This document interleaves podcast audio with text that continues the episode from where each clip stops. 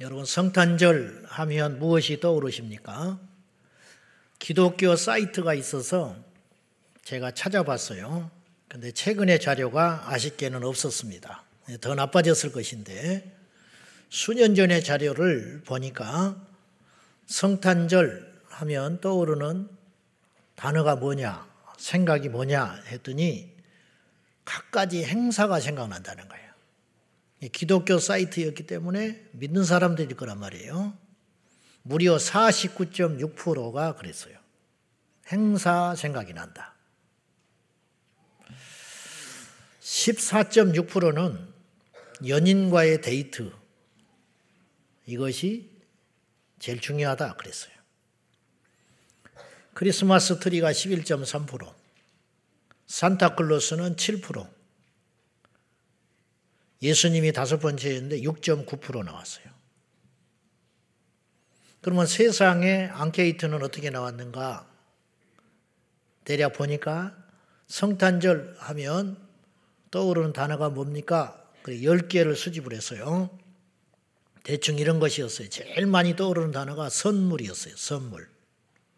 선물, 루돌프, 추리, 산타클로스. 굴뚝이라고 답한 사람도 있어요. 굴뚝. 예수님은 10위 안에 들어가지를 못했어요. 지금도 이래요. 성탄의 주인이 예수님이 아닌 거예요. 그럼 2000년 전에는 오죽했겠냐? 아시는 대로 우리 본문 우리가 잘 알 내용이지만 어째서 이 본문을 우리가 읽지도 않을 만큼, 읽지, 읽지 않아도 대충 알 만큼 너무 강렬한 도저히 있을 수 없는 탄생이기 때문에 보통 사람도 이렇게는 안 태어나요. 아마 저 북녘 땅에 가난하고 힘든 경제적 난국을 세계에서 제일 많이 겪고 있는 저 불쌍한 동포들도 임산부한테 이렇게 대하진 않을 거예요. 아이가 태어났을 때 태어나기 전에 물을 준비하고 방을 데피고 그렇게 준비를 하지. 어떻게 마국간에서 아이를 낳게 할까? 있을 수 없는 일이 벌어지는 것이죠. 강보에 쌓여서 차디찬 말구에 누여서 계시는 예수 그리스도. 그분의 태어남은 얼마나 초라하고 예기치 못했냐면 그분이 태어난 날을 몰라요. 태어난 날을 몰라. 심지어 연도도 몰라요. 우리가 BC AD를 쓰지 않습니까? 예수님이 우리가 지금 중요하지 않으니까 그러지 그것도 사실은 정확하지 않아요. 무슨 말이냐면 AD BC는 6세기에 정해졌어요. 그러니까 그전에는 그런 개념 자체가 없었어. 600년이 흐른 다음에 예수님이 오신 날, 오신 해가 언젠가를 추적했으니까 오류가 생길 수밖에 없었어요. 사실은. 음. 정확히 예수님은 사실은 가장 정확한 학설은 BC 6년에 태어났다는 거예요. 사실은. 그러니까 주후 2023년이라는 말이 틀린 말이라는 거예요. 주후 2029년이 돼야 되는 거예요. 정확히 따지면. 그 날짜를 누가 기억했겠냐고. 그래서 예수님이 오신 이후에 300년이 훨씬 지난 후 AD 325년에 이렐리우스에 의해서 교회에서 이제 로마가 기독교 국가가 된 다음에 예수님이 이제 뒤늦게 뒷북친 거예요. 예수님 오신 날이 언제냐? 이 날을 그냥 넘어갈 수 있겠냐. 그러니까 중구난방으로 예수님의 생일을 지내니까 통일을 시켰어요. 그날을 12월 25일로 정한 것 뿐이에요. 이걸 가지고 이단은 시비를 걸고 그러는데 그거는 알 수 없는 날이었다 이 말이에요. 왜 몰랐냐? 그분의 오심을 누구도 몰랐던 소수의 목자들과 동방박사 세 사람. 그리고 그분의 출생의 비밀을 가장 잘 알고 있는 마리아와 요셉. 그 외에는 누구도 모르는 거지.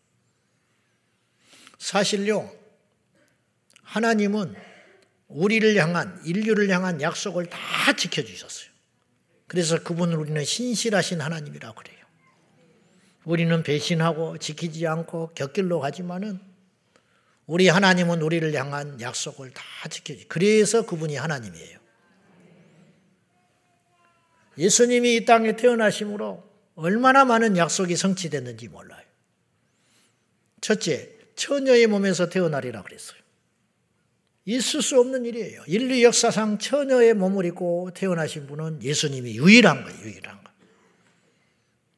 처녀의 몸에서 아이를 낳으리니 그 이름을 임마누엘이라 하리라. 임마누엘이 무엇이냐? 하나님이 우리와 함께 하신다. 하나님이 우리와 함께 하신다는 가장 놀라운 사인, 증거, 표적이 뭐냐? 그분이 인간이 되셔버린 거예요. 그분이 인간이 되셔버린 것보다 우리와 함께 한다는 그 정확한 증거가 무엇이 더 필요하겠어요? 하나님이 우리와 곁에 있어도 이건 함께 한다는 놀라운 은혜예요. 근데 그분이 사람이 되셔버렸다는 거예요. 이보다 더 놀라운 일이 어디가 있냐. 이분은 혈통적으로도 두 번째 아브라함과 다윗의 자손을 통해서 오셔야만 했어요. 근데 약속대로 아브람과 다윗의 혈통을 따라 정확히 오셨어요. 요셉의 위로 위로 올라가다 보면 다윗이 나와요. 다윗을 위로 위로 올라가다 보면 아브람이 나오거든요. 마태복음에 예수님의 족보가 나오는데 아브람 이전의 족보는 예수님과 연관시킬 필요가 없기 때문에 그건 생략한 것 뿐이에요. 아브람 때부터 놀라운 건 저는 이제 이것이 하나님의 일종의 위트이자 우리를 향한 숨은 코드라고 보는데 하나님만이 할 수 있는 일을 해 놓으셨어요. 그게 뭐냐? 보세요. 아브라함부터 다윗 때가 정확히 14대. 14대가 걸렸어요. 다윗 때부터 바벨론 포로기까지 즉 남유다가 멸망할 때까지 이스라엘이 이 땅에 멸망할 때까지 정확히 14대. 멸망한 다음에 예수 그리스도가 태어나기까지 나라는 없어졌지만 고위 혈통을 유지하면서 아브람과 다윗의 혈통은 계속 자녀를 낳고 낳고 해서 14대가 정확히 되니까 요셉을 통해서 요셉의 혈통을 통해 예수 그리스도가 오셨다는 거예요. 이건 사람이 못 만드는 거예요. 제가 말했죠. 이 머리라는 건 그냥 있는 게 아니, 이건 우동이 아니요. 아무리 예수를 안 믿는 것도 내가 이해가 되고 기독교를 여러분 인정하지 않는 사람도 있는데 이해하는데 나도 그랬으니까 좀 생각이 있으면은 보세요. 이건 지나간 역사 아닙니까? 억지를 부릴 수 없는 이스라엘의 역사라고, 역사. 14대, 14대, 14대. 그리고 아브라함과 다윗의 혈통. 이제 처녀가 애를 낳다 그거는 믿기 어려운 일이라니까 그건 둘째 치자 이 말이에요. 그리고 네 번째는 베들레헴에서의 탄생. 이것도 그냥 태어난 게 아니에요. 이미 구약 성경에 약속을 했어. 베들레헴에서 태어나리라. 너 결코 작지 않다. 왜? 베들레헴에 구주가 오실 것이니까. 근데 이 물리학적으로 예수님이 베들레헴에 태어날 확률은 제로예요. 베들레헴에 태어나려면 요셉 일행이 가족을 이루고 베들레헴에 가 살고 있어야 돼요. 그죠? 근데 베들레헴에 살지 않았어요. 무슨 수로 베들레 원정 출산 요새야 그런 것들이 가능하겠지만 그 옛날에 여러분 여행 갔다가도 산딸이 되면 집으로 돌아와야 돼요. 급한 일이 있어도 아무리 급한 일이 있어도 숨이 넘어가는 일이 있어도 집에 와서 애를 낳으려고 돌아올 거 아니에요. 짐승도 그러는데. 근데 왜 베들레헴까지 갔냐 이 말이에요. 오늘 본문에 그 비밀이 있잖아요. 수리아 총독 구레녀에 의하여 세금을 거두려고 천하의 사람들에게 자기가 지배하는 식민지 국가에 호적 정리해라. 요즘처럼 호적이 정리가 안 돼 있으니까. 그래야 사람들한테 세금을 많이 거둘 수 있으니까. 근데 그런 마음과 그리고 그 시기에 어째서 꼭 이런 일이 생겨야 되느냐. 그러다 보니까 임신부를 이끌고 어쩔 수 없이 요셉은 법을 어길 수 없어서 그 먼 길을 여행을 해가지고 베들레헴에 갈 수밖에 없었어요. 그런데 간 시점에 출산을 해버리고 말았다는 이게 보통의 사람에는 이 중에 하나만 이뤄도 그건 기적이라고 그러는 거예요. 그 중에 한 가지만 일어나도 그래요 안 그래요? 근데 이런 것들이 다 이루어졌다는 거예요. 그리고 애굽으로 피신 간 것도 이야기를 하셨어요. 구약에. 헤롯 헤롯이 두 살이야 이스라엘의 왕인에 태어났다는 소리를 듣고 헤롯은 이제 인간적으로 생각한 거죠. 반란이 일어난다. 예? 왕이 태어났다고 이게 소문이 나면 분명히 반란이 일으키겠다. 그러니까 아이를 다 죽여버리려고 두 살 이하의 아이를 다 죽였어. 이것도 성경에 예언을 했어요. 애굽으로 잠시 피하셨거든요. 이것도 예언을 했어요. 그리고 다시 돌아와서 산 곳이 해필 나사렛. 나사렛에 정착했어요. 그것도 예언을 했어요. 그래서 이분이 사실은 나사렛 예수라 불렸는데 베들레헴 예수라 불려야 마땅한 거예요. 그래서 나사렛 예수라 불릴 수밖에 없었어요. 밖에 없었어요. 근데 사람들은 이 출생의 비밀을 모르고 예수님이 나사렛에서 태어난 줄 알고 이들이 구약 성경을 연구해 보니까 메시아는 베들레헴에서 태어나야 되거든요. 다윗의 고향인. 근데 저분은 나사렛에서 났다는 거예요. 그러니까 저건 가짜라는 거야. 근데 그건 몰라서 하는 소리였어요. 예수님은 베들레헴에서 태어나셨다는 거죠. 이런 걸 어떻게 인간이 짜맞춰서 이걸 행할 수가 있겠냐고. 그래서 그분은 우리의 왕이요, 주시요, 하나님이신 것입니다. 근데 그분이 정작 이 땅에 왔는데 오늘 이 세상 사람들이 세상의 쾌락과 재미와 자기의 욕망을 쫓듯이 예수님은 뒷전이고 오신 왕을 영접하지 않았어요. 그 이야기를 사도 요한은 다음과 같은 놀라운 계시를 받아서 표현을 했어요. 요한복음 1장 10절과 11절이에요. 시작. 그가 세상에 계셨으며 세상은 그로 말미암아 지은 바 되었으되 세상이 그를 알지 못하였고 자기 땅에 오매 자기 백성이 영접하지 아니하였으나 여기서 그는 누구냐 이 말이에요. 그가 누구예요? 예수님? 하나님? 보세요. 예수님이라 해도 맞고 하나님이라도 맞아. 이게 기가 막힌 문장인 거예요. 보세요. 제가 하나님을 넣어볼게요. 하나님이 세상에 계셨으며 세상은 하나님으로 말미암아 지은 바 되었으되 세상은 하나님을 알지 못했다. 맞지요? 근데 이제 그 다음이 이제 내용이 문제가 되는 거예요. 자기 땅에 오매 하나님이 오신 적이 없잖아. 자기 땅에 왔대. 예수님이야. 그래서 그를 예수님이라고 넣어도 맞아떨어지는 거예요. 예수님이 이 세상에 계셨고 예수님이 그로 말미암아 예수님으로 말미암아 예수님 때문에 예수님을 위하여 이 땅이 창조되었고 그런데 예수님 세상은 예수님을 알지 못했다. 그리고 정작 예수님이 이 땅에 왔을 때 백성들은 그분을 영접하지 못했다. 영접하지 않았지요. 왜냐? 자기가 생각하는 구주나 메시아는 왕으로 와야 돼. 화려하게. 공중에서 엘리야처럼 엘리야가 승천했듯이 불병거를 타고 천사들을 데리고 와야 해요. 그래서 지금 유대인들은 그런 메시아를 기다리고 있는 거예요. 그래서 그들이 생각하는 예수 그리스도는 그리스도가 아니에요. 예수는 선지자인 거예요. 그래서 우리가 그분을 그리스도라고 부르는 걸 그들은 용납 못해요. 그래서 유대교와 그리스도교가 달라진 거예요. 그럼 누가 맞냐 이 말이에요. 누가? 우리가 맞고 그들은 틀렸어요. 오늘 요한복음 1장 10절과 11절은 삼위일체를 정확히 표현하는 거예요. 예수님은 이미 이 땅의 왕이셨어요. 이 땅에 창조하셨어요. 창조 주셨어요. 근데 그분이 이 땅에 육신을 입고 오시니까 인간이 이해를 못한 것 뿐이라는 거예요. 하나님의 능력은 병든 자를 고치고 해와들을 만드시고 그것만 능력이 아니에요. 진짜 참된 능력, 사랑의 능력이 뭐가 있냐? 그분이 완전한 인간이 되셨다는 거예요. 여러분, 인간이 신이 되는 게 어려울 것 같지요?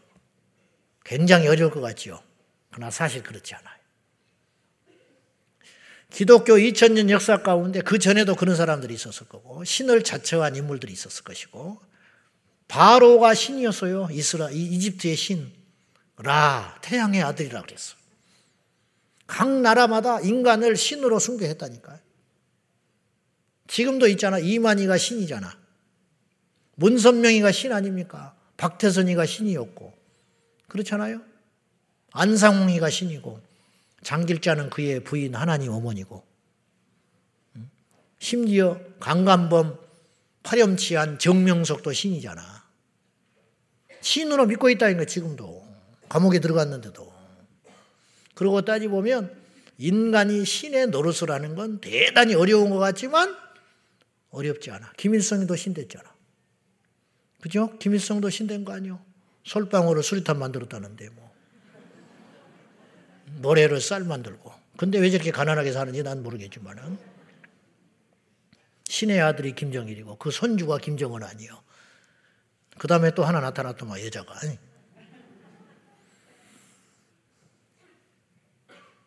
북한의 주민들은요, 김정은을 신으로 여겨요. 자기하고는 다른 존재로 여겨요.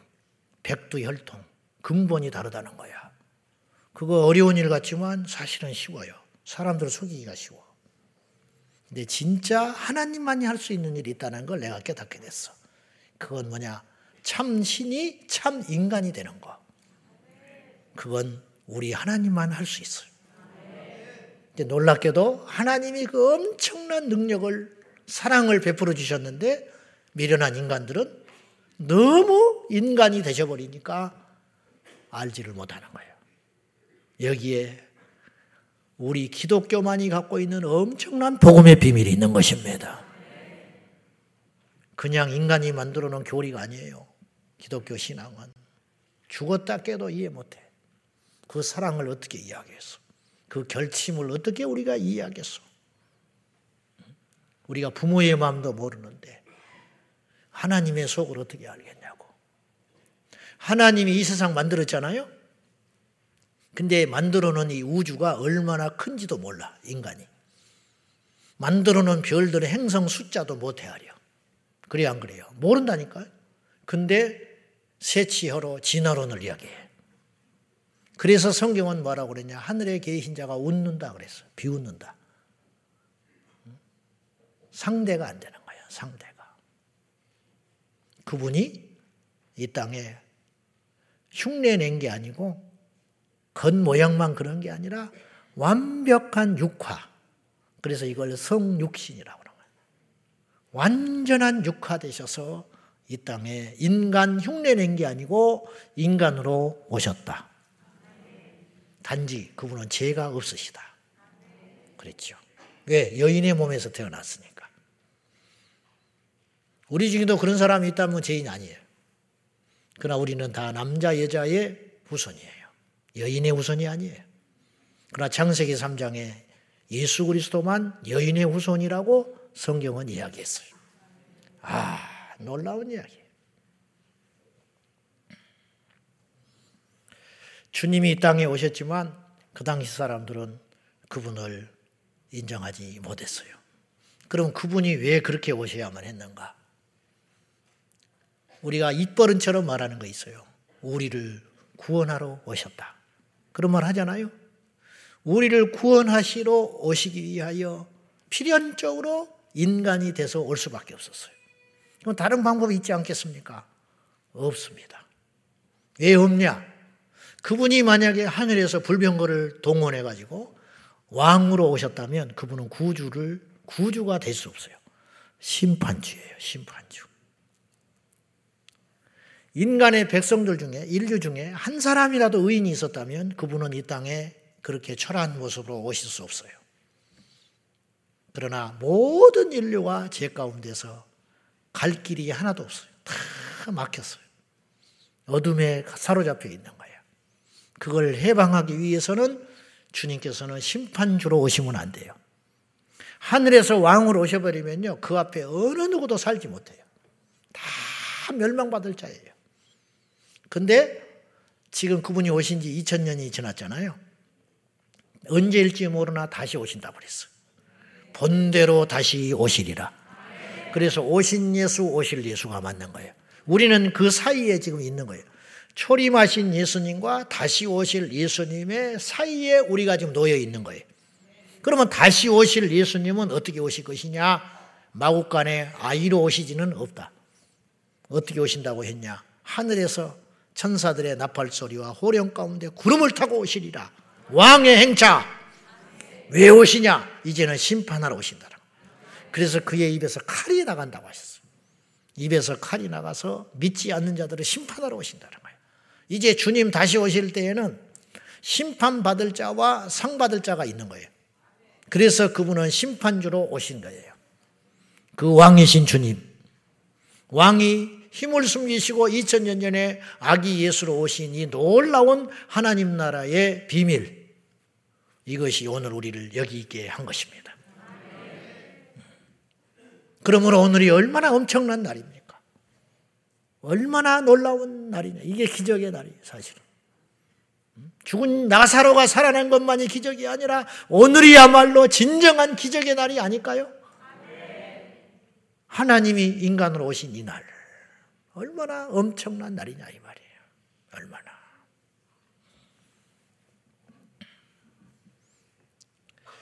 (1885년 12월) 우리나라에서 최초로 성탄절이 시작됐습니다.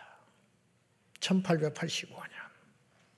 영국의 최초의 선교사 아펜셀러가 성탄을 시작했습니다. 그 전에 조선 땅에는 성탄 자체를 몰랐어요. 아펜셀러는 그의 일기에서 다음과 같은 이야기를 했어요. 한국에서 첫 번째 크리스마스는 기쁘고도 슬펐다. 의미 있는 말이죠. 이 아펜셀러 부부는 11월 달에 약 한 달여 전에 첫 딸을 출산을 했어요. 근데 누구도 그의 딸 앨리스가 태어났을 때 공식적으로 이 나라에서 최초로 태어난 외국인이에요. 우리나라 역사에 남는 거예요.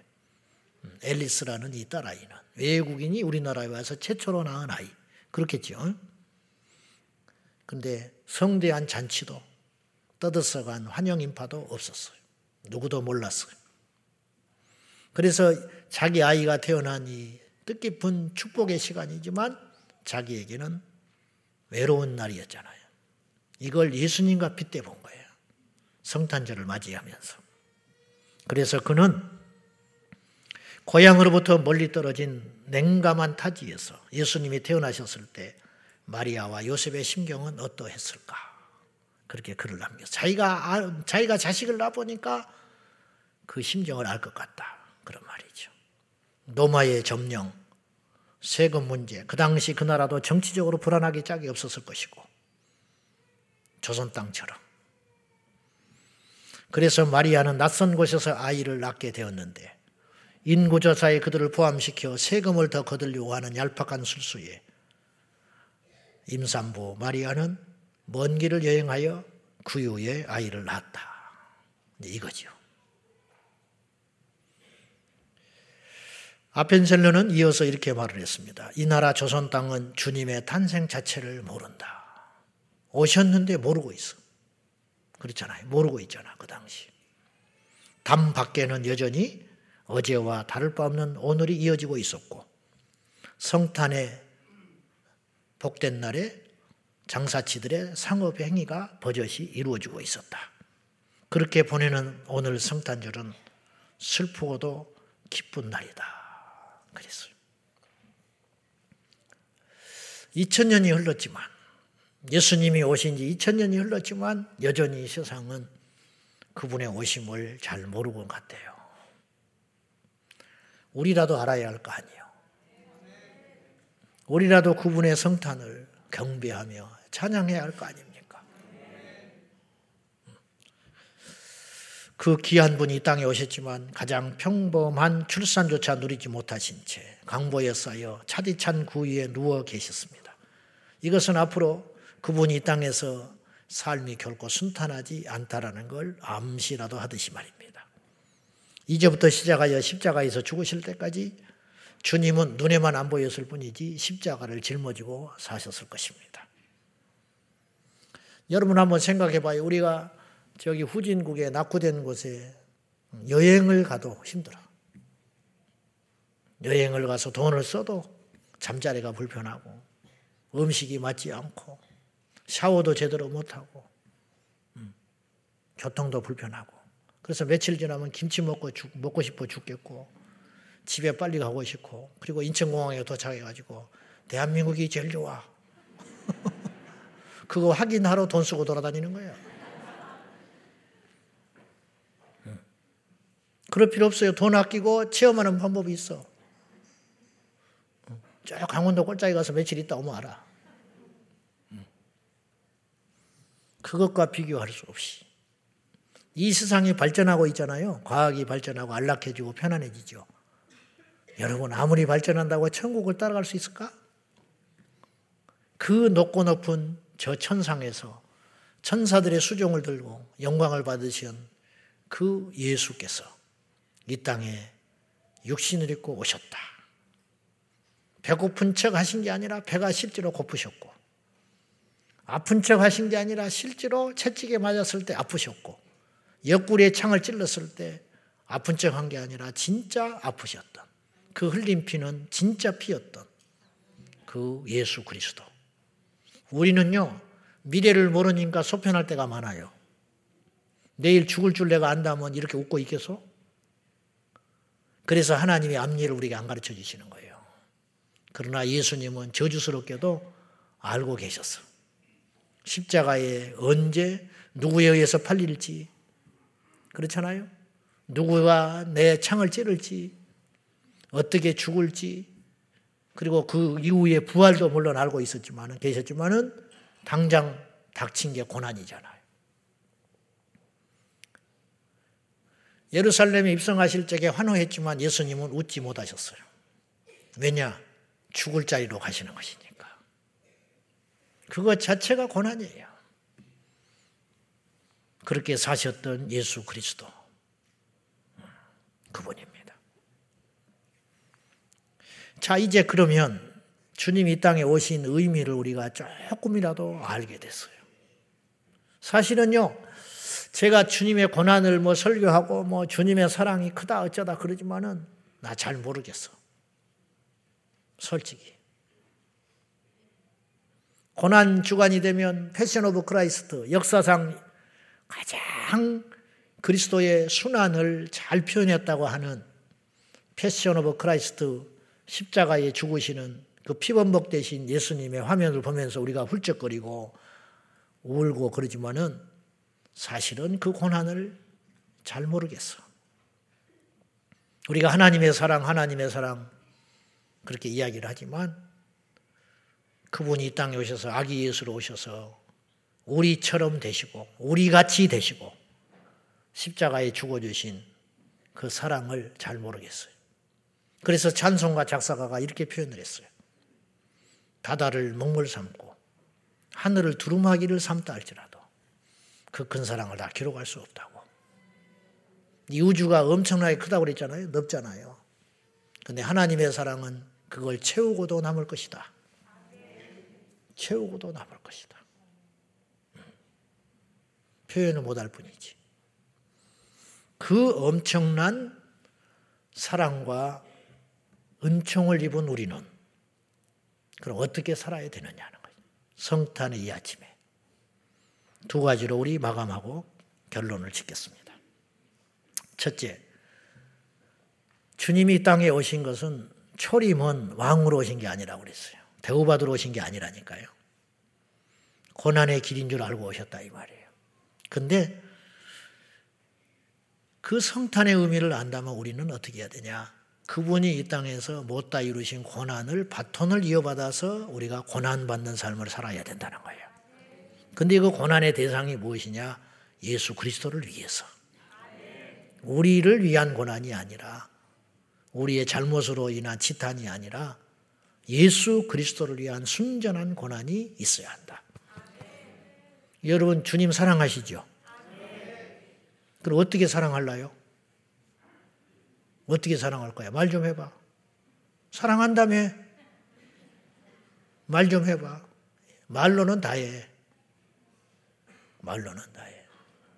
여러분 부모님 사랑하지요? 안 사랑하는구나. 미안해요. 우리가 하나님을 사랑하고 예수님 사랑한다고 그러는데 정작 할 게 없는 거야.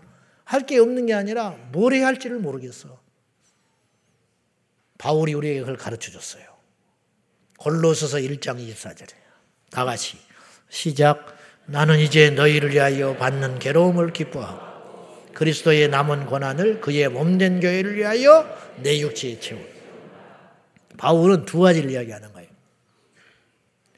그리스도 예수 안에서 선교사로 산다는 것, 주의 종으로 산다는 것은 곧 너희를 위해서 고난받는 걸 의미하는 것 같다. 그러나 나는 그걸로 인하여 절망하지 않는다. 낙심하지 않는다. 오히려 기뻐한다. 주님을 위해서 일하는 것. 그 주의 일을 하기 위해서는 고난이 필수적이라는 거예요. 그러나 나는 그 고난을 기쁘게 생각한다. 그리고 두 번째, 그리스도께서 못다 이룬 고난이 있다는 거예요. 바울이 정의하는 것은 뭐냐? 그분은 이 땅에서 젊은 날에 십자가 치시고 돌아가셨잖아요. 음, 정확히 몰라요. 나이도 사실은. 젊은 날에 가셨어.